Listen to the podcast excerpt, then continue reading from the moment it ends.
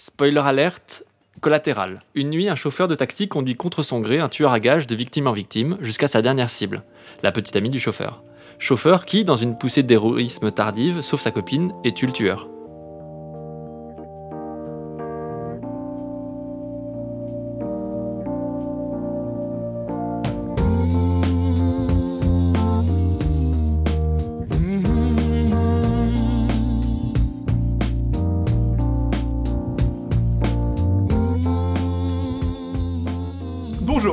Bienvenue dans Spoiler Alert, et aujourd'hui nous allons vous parler de Collatéral. Autour de la table, Victor L, euh, qui va présenter l'émission. Bonjour. Bonjour, bonjour. Victor K, Bonjour. que vous avez déjà entendu vous présenter le film en quelques mots, vous spoiler le film. Et un nouveau, Yann. Salut. Et bien sûr, euh, David, euh, comme d'habitude. Donc, Collatéral, euh, ça parle de quoi? Donc Collatéral, c'est un film de Michael Mann sorti en 2004. Il a eu euh, plusieurs prix, dont deux Oscars, un du meilleur montage et un euh, du meilleur acteur dans un second rôle pour euh, Jamie Foxx qui joue le chauffeur de taxi. Donc second rôle, je sais pas ce que c'est euh, premier rôle pour, pour eux parce que Oui, dans ce cas-là, Euh. il qu'un seul premier rôle, euh, c'est Tom Cruise, et je, pour le coup, ils ont à peu près le... Ouais, c'est très étrange leur catégorie. Enfin, pour commencer, on va parler justement des acteurs. Qu'est-ce que vous avez pensé de leur jeu d'acteur? Les deux rôles principaux ont, ont des seconds choix. Apparemment, euh, le rôle de Tom Cruise était prévu pour euh, euh, Russell Crowe, je crois, et celui de Jamie Foxx pour Adam Sandler. Donc c'est vraiment des, c'est pas du tout ce qui était prévu au départ. Donc est-ce qu'ils remplissent euh, Ah, effectivement, avec Adam Sandler, ça aurait un film un petit peu un différent. peu différent ouais. Tom Cruise est très surprenant dans le film, était surprenamment bon, je trouve. Et c'est un film qui est très différent de ce qu'il fait d'habitude, sauf à la toute fin où il se met à courir et là on reconnaît Tom Cruise. Et côté de Jamie Foxx, je, je connais pas très très bien sa filmographie, mais il était bien dans, Ouais. pour moi dans un rôle de chauffeur de taxi euh, apeuré. Ah, ce qui pose la question de, du personnage après. Ce qui est intéressant, c'est euh, la manière dont il se transforme au cours du film. Et il, euh, il, la, joue, euh, il la joue assez bien. Il part du, du chauffeur de taxi, j'allais dire mythomane, euh, et euh, sympathique et bonhomme, et très, très apeuré euh, par, euh, Ouais. par le personnage de, de Tom Cruise, euh, du psychopathe. Puis à la fin, il, il se révèle, euh, il commence à arracher les portables des gens dans la rue, euh, il menace Tom Cruise, il essaie de le prendre à son propre jeu et de, de réutiliser un petit peu les tricks que Tom Cruise lui a appris un peu plus tôt dans le film. Et donc euh, Yann, qu'est-ce que t'as pensé euh, Euh, moi, j'ai pas été super séduit par le choix des acteurs. En fait, euh, bon, bah, pour moi, Tom Cruise, c'est du Tom Cruise, hein, même grisonnant et en costume. Jamie Foxx, c'est pas un acteur que, que j'affectionne vraiment. Je trouve que Tom Cruise, vu que c'est aussi une star à côté, il a le charisme qu'il faut pour que dès qu'il arrive dans la voiture, on, on sait qu'il transporte pas n'importe qui. Oui, moi j'étais assez, assez convaincu et assez surprenamment convaincu par Tom Cruise parce qu'on s'attend pas véritablement à le voir jouer un psychopathe. Et bah, pas un vrai c'est pas un psychopathe. psychopathe. C'est Euh, pas, fait, pas psychopathe. Déjà, c'est un- c'est pas un genre de film qu'il fait, comme tu disais, euh, d'habitude il court quoi. Et là, il, Non, mais il court aussi. Ouais, il court. oui, il court aussi, mais mais il y a quand même beaucoup de passages dans le taxi où ils parlent tous les deux, ou plus un film plus introverti, je pense, que les films où il a l'habitude, genre Mission Impossible. Ou... c'est pas non plus Citizen Kane donc. Oui, oui. Oui, il y a un certain- d'action dans la- Mais dans la mais on sent que c'est pas c'est pas un film euh, d'action quoi. C'est un film, c'est un thriller autant psychologique. Je pense que en fait, ce qui vous a séduit dans le personnage, euh, enfin joué par Tom Cruise, c'est qu'en fait c'est Tom Cruise transformé. On n'a pas le charisme de Tom Cruise dans ses autres films. Là, on a quelqu'un qui est un peu plus passe-partout. Mais c'était justement un peu un enjeu pour les réalisateurs de, de faire un Tom Cruise qui soit passe-partout. Je dirais pas passe-partout personnellement, mais. euh, Non, mais un truc différent de, mais différent, de euh, ce qu'il fait d'habitude. habituellement, ouais. ouais. Et il s'en sort, il s'en sort vraiment bien euh, d'ailleurs. Je voulais juste avoir votre avis su- sur la caméra euh, numérique qui était une espèce d'expérimentation de Mann à l'époque. C'était un des premiers films en caméra numérique. Est-ce que à l'image ça se voit? Que- Comment ça se ressent? Comment vous l'avez ressenti? Les lumières, est-ce que ça, ça change euh, quelque Euh, chose Je, je trouve qu'on le film fait assez film contemporain. On n'a pas l'impression qu'il a 10 ans. Bon, 10 ans, c'est pas non plus si vieux que ça. Peut-être que c'est entre autres la caméra numérique qui participe à donner cette impression. C'est bien filmé, net. La caméra numérique, euh, je pense que ça, ça permet euh, justement de passer de d'intérieur dans le taxi très net et d'intérieur dans les bâtiments très directs. Il y a vraiment une netteté d'image à des, à des, des trucs un peu granuleux. Il, il s'est un peu amusé à faire à, jouer avec ça, je pense. Non? Bah, J'ai appris que c'était une caméra numérique à l'occasion de l'enregistrement de cet épisode euh, pendant la préparation, mais je savais pas et du coup je je, je, l'ai pas vu donc du coup j'ai ouais. pas vu de démonstration technique qui est plutôt un bon signe. C'est c'est un film qui n'a pas été fait pour la technique comme des Matrix où on joue avec des, des effets, des choses comme ça. C'est vraiment ouais ça servait du coup l'histoire et, le, mm et la, la, photographie. Ouais, je suis assez d'accord avec Victor K sur, de ce point de vue-là. Euh, moi non plus, j'ai pas vu que c'était de la caméra numérique. Euh, mais peut-être intéressant d'avoir utilisé la caméra numérique pour les, euh, comment les, les arrière-plans qui sont assez importants dans le taxi. Parce qu'il faut, faut qu'on voit ce qu'il y a en fait derrière les vitres du taxi, faut qu'on voit la ville, etc. Et peut-être que cette utilisation de la caméra numérique a été importante. Euh... Je sais, après, je sais pas si. Il y a, aussi des techniques pour les, avec les caméras classiques pour avoir l'arrière-plan net et le premier plan net. Il y a peut-être ce, ce, cette dimension qui rentre en compte, effectivement. On va passer au premier thème. Euh, plus proche du scénario et de, et l'écriture. Donc, euh, on va parler de la ville presque comme troisième personnage du film. L'occupation de l'espace urbain est très, très stylisée, très mise en avant. Il y a, un côté euh, nuit d'été euh, bien retransmis par, le, par la couleur, euh, l'aspect coloré des rues, les néons, etc. Le film est tourné à Los Angeles. Euh, il me semble aussi que le, le, scénario à la base était prévu pour New York. Est-ce que euh, l'imaginaire de la ville de Los Angeles vous paraît apporter quelque chose ou pas du tout? Alors personnellement, je suis jamais allé à Los Angeles, donc c'est pas quelque chose que. Mais je, non, je veux dire, le, je veux dire l'imaginaire, genre le, les films noirs. Euh, le... On voit qu'il y a une communauté hispanique dans le film. Il y a une communauté asiatique aussi dans ouais. euh, le, la scène de la boîte de nuit. Exactement. Le, le côté tour euh, à travers une ville, donc je sais pas si c'est si spécifique que ça à Los Angeles, ouais. mais le, jazz club, la boîte de nuit, les, les, différents endroits où ils passent sont assez marquants et ont tous euh, un petit peu leur personnalité. les bureaux de, de, cette tour gigantesque complètement vide euh, la nuit. Tout ça, c'est des lieux euh, relativement marquants. Mais j'imagine que vous avez d'autres choses à ajouter. Quand même, la ville de Los Angeles, c'est un espace beaucoup plus ouvert que la ville de New York. Enfin, bah, enfin en tout cas, Manhattan, c'est des gratte-ciel, c'est très... C'est très dense comparé voilà, à dense. Los Angeles. Parce que Los Angeles, hein, c'est le centre économique que des tours, et après c'est très très étalé, il y a beaucoup ouais. d'étalement urbain. Et en fait, dans le film, on, on voit vraiment cette alternance entre l'étalement urbain et euh, après vers la fin où on est là dans le centre, les tours, etc. Donc où c'est plus d'ailleurs l'action va être plus intense dans un lieu qui est, est plus intense aussi euh, ouais. humainement, etc. Euh, mais sinon, c'est vrai que Los Angeles se prête plutôt bien à la narration du film, aller de point en point parce qu'on est dans sur des trajets assez longs le taxi, bah, l'utilisation du taxi du coup est justifiée. On a ces, ces espèces de phase de transition, on voit les routes, euh, les Il y, y, y, a peu de monde, enfin, y a, y a, en fait, voilà, la ville est assez vide de, de, de, de nuit, ouais. Bah en fait, on, est, on, on, voyage de point en point dans des lieux en fait où c'est l'animation elle est de nuit, mais à l'intérieur et à l'extérieur c'est vide. Ouais, c'est assez c'est limite, désert, voiture, limite désertique. Ça ressemble un peu à un western sur, sur le côté désertique et le, la chevauchée comme ça de, ouais. du Après, taxi. C'est aussi euh... un reflet de la réalité, hein. c'est-à-dire que pour, pour être allé aux États-Unis, c'est comme ça quoi. Ouais. ouais.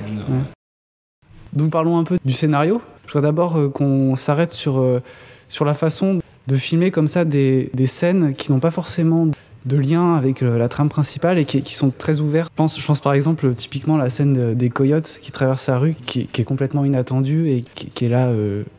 Il y a aussi les scènes aériennes où tu vois le taxi avancer qui sont, qui sont très euh, oniriques. Et... En fait, c'est juste pour dire le scénario, c'est pas que ce qui intéresse Mans, il y a aussi un, tout un, aspect saisir des moments sur le vif où tu te désintéresses en fait complètement du scénario en tout cas, j'ai ressenti comme ça, moi. Tu te désintéresses de, de, des mecs que, Tom Cruise doit, doit tuer. Euh...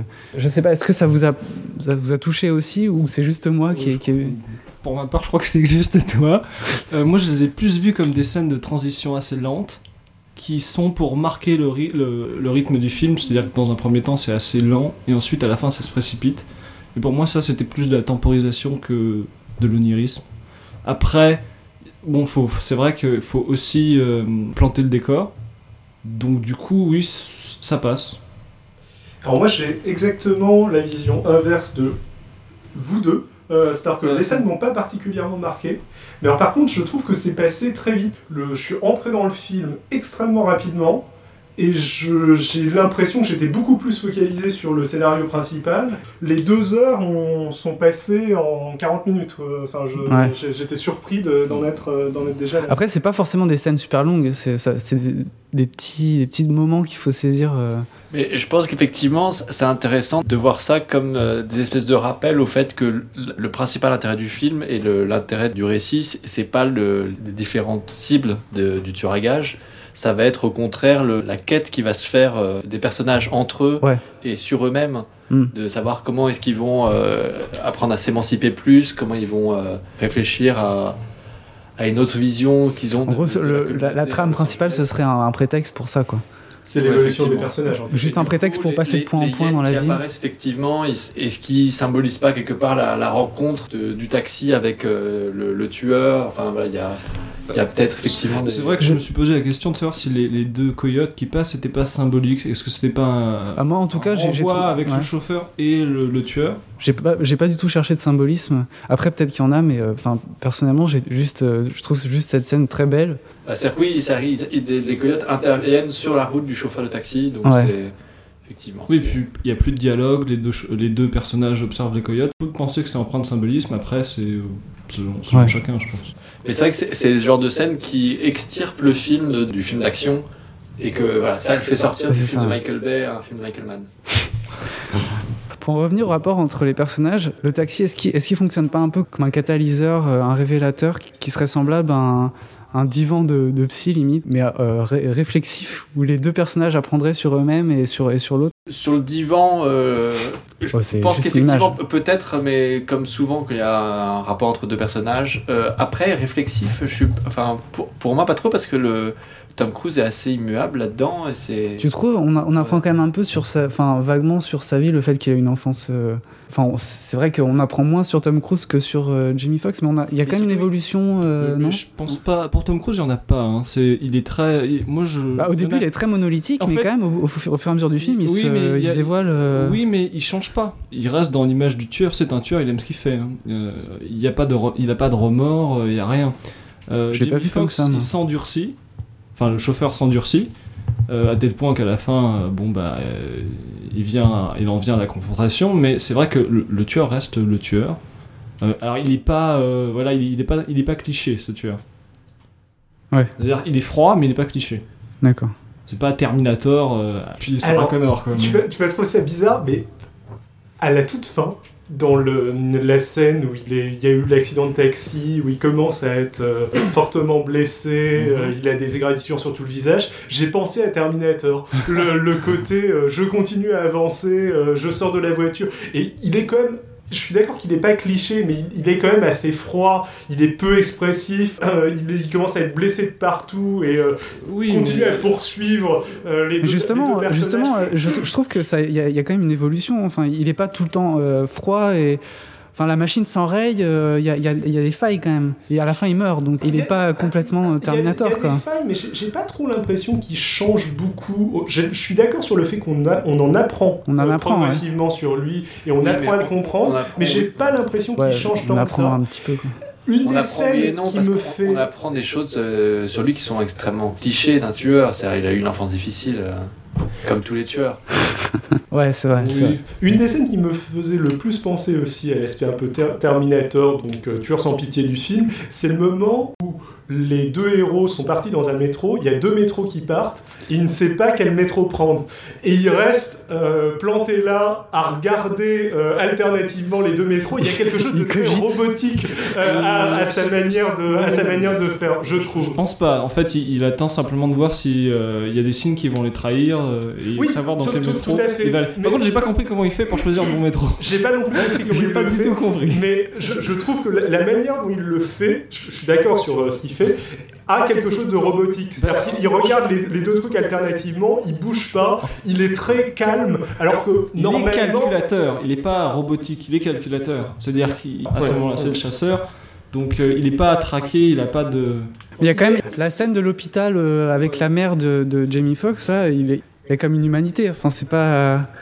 Oui, il permet, il permet, enfin, en plus, il, il aide Jamie Foxx. Finalement, c'est un peu à cause de lui que, que Jamie Foxx s'émancipe, enfin, se, se, se raffermit et, et le tue à la fin. Enfin, c'est pas qu'un robot, quoi. Je pense qu'il y a une dimension humaine. euh. dit que c'est un croisement entre l'emmerdeur et Terminator. Attention critique négative, évidemment.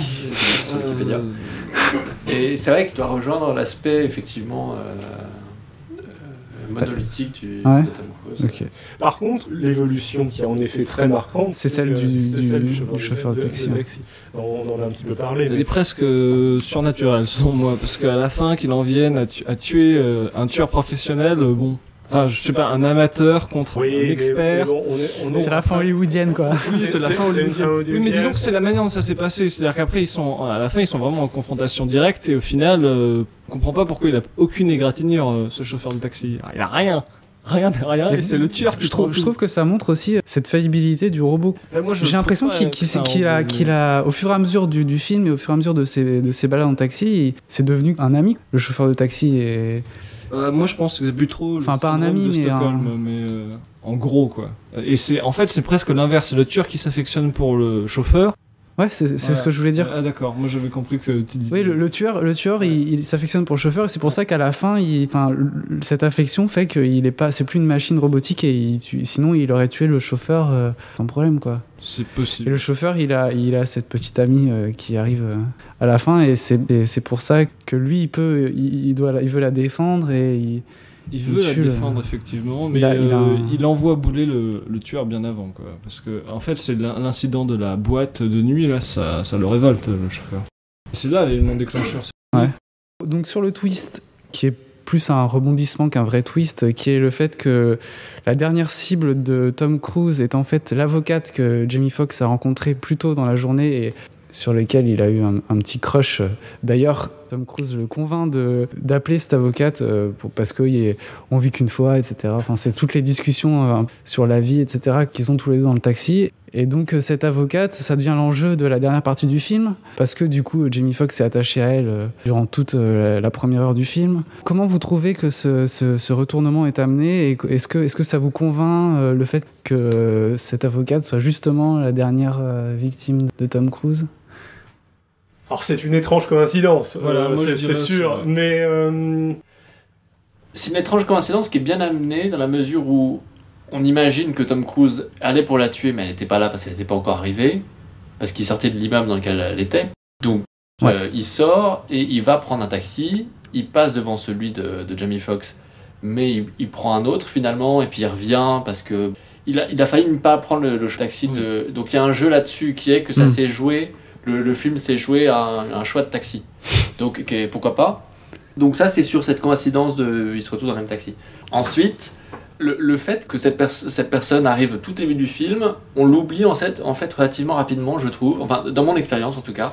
J'avais un peu oublié cette histoire et le fait qu'elle euh, qu'elle ressurgisse à la fin a été pour moi une C'est peut-être justement, c'est peut-être justement grâce au fait, grâce à toutes ces scènes qui n'ont pas forcément de rapport euh, avec le- la trame principale, on se dit que c'est une scène parmi euh, ces scènes-là, quoi. Ouais. Le- la scène où elle apparaît, où elle- enfin, on se dit, euh, voilà, quoi, c'est juste une cliente comme ça qui, qui est introduite. Euh, Effectivement, ça a beau être la seule haute cliente que le tueur de taxi, le tueur à gage, pardon.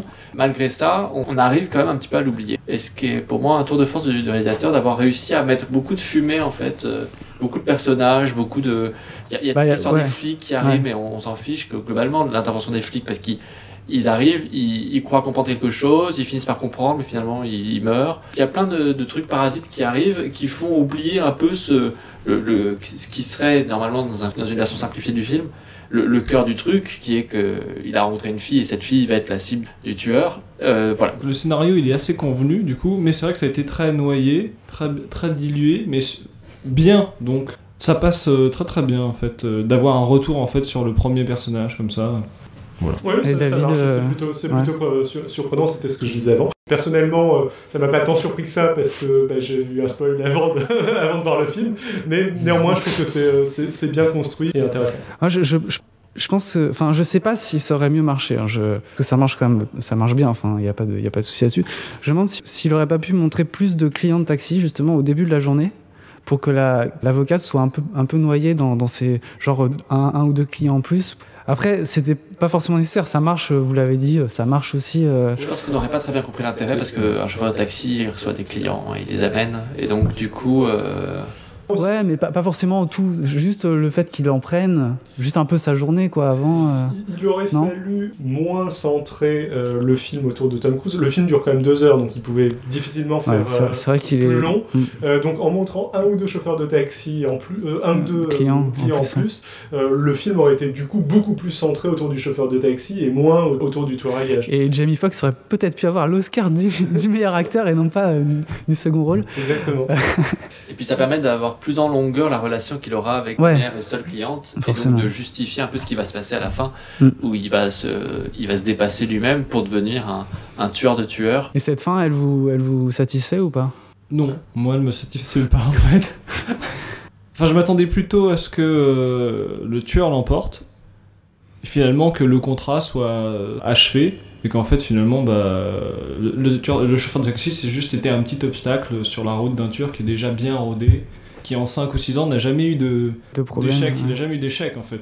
Et là il tombe sur un os et c'est un chauffeur de taxi qui vient encore dans ses rêves, euh, et finalement il... enfin, c'est un peu comme s'il s'étouffait avec un petit morceau de, de poulet ou des choses comme ça. C'est, c'est Après, euh, est-ce que est-ce que c'est.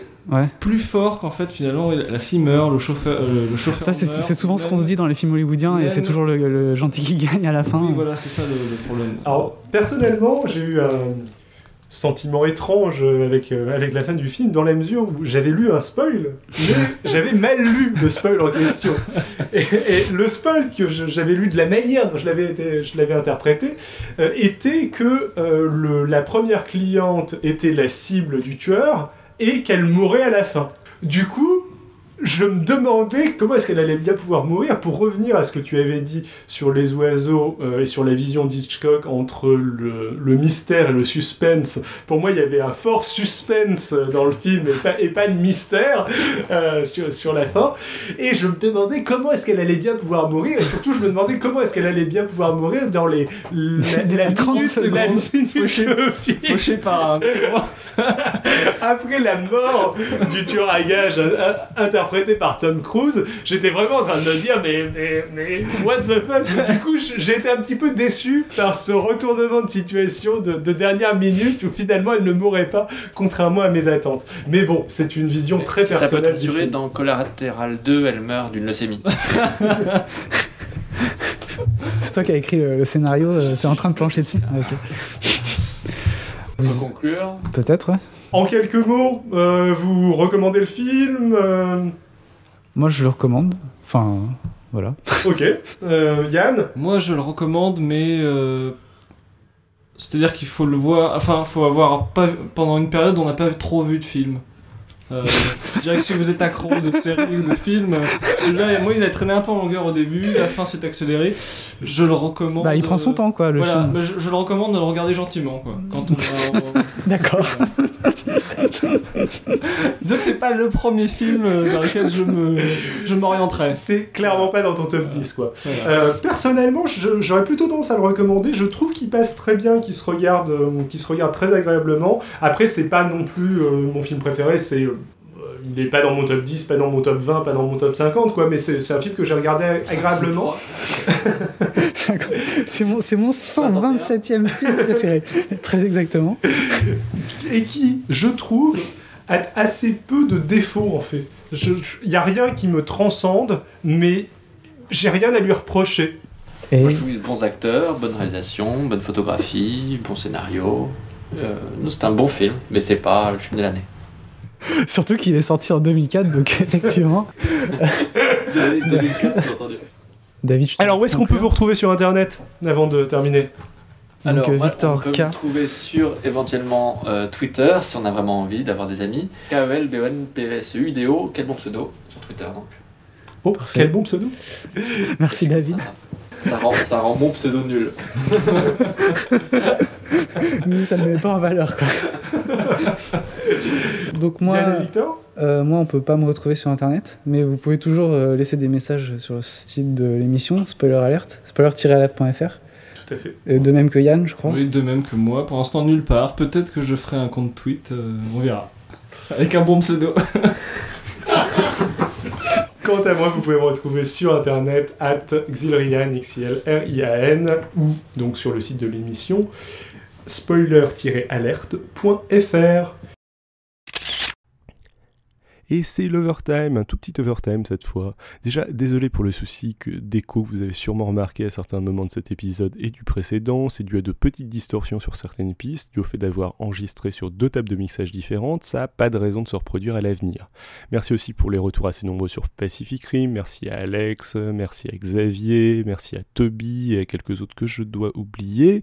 Petit plug aussi pour Voyage Cast de Jonathan Metro, où j'ai fait une petite intervention un petit peu trop hésitante, mais bon, sur un épisode sur la Thaïlande, que je vous invite à écouter Voyage Cast si vous êtes un voyageur ou un expat. Je pense que ça ne peut que vous plaire.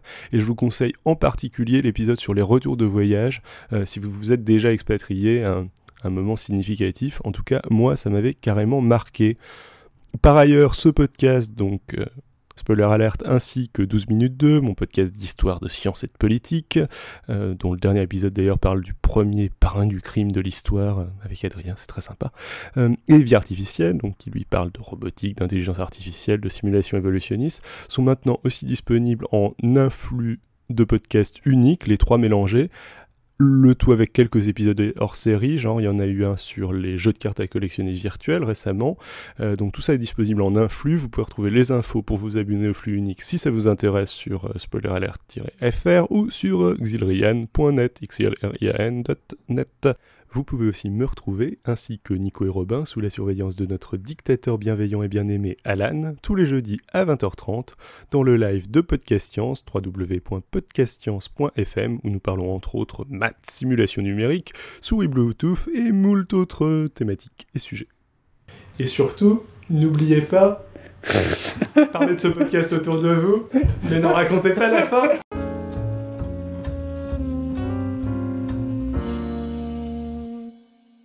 Spoiler alerte collatéral. Une nuit, un chauffeur de taxi conduit contre son gré un tueur à gages de vie.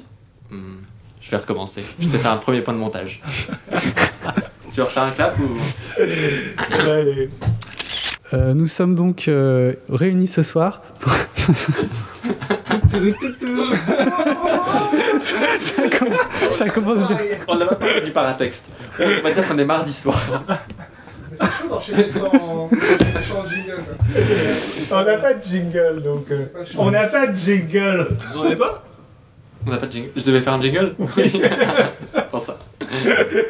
Tu t'en sors très bien, ça.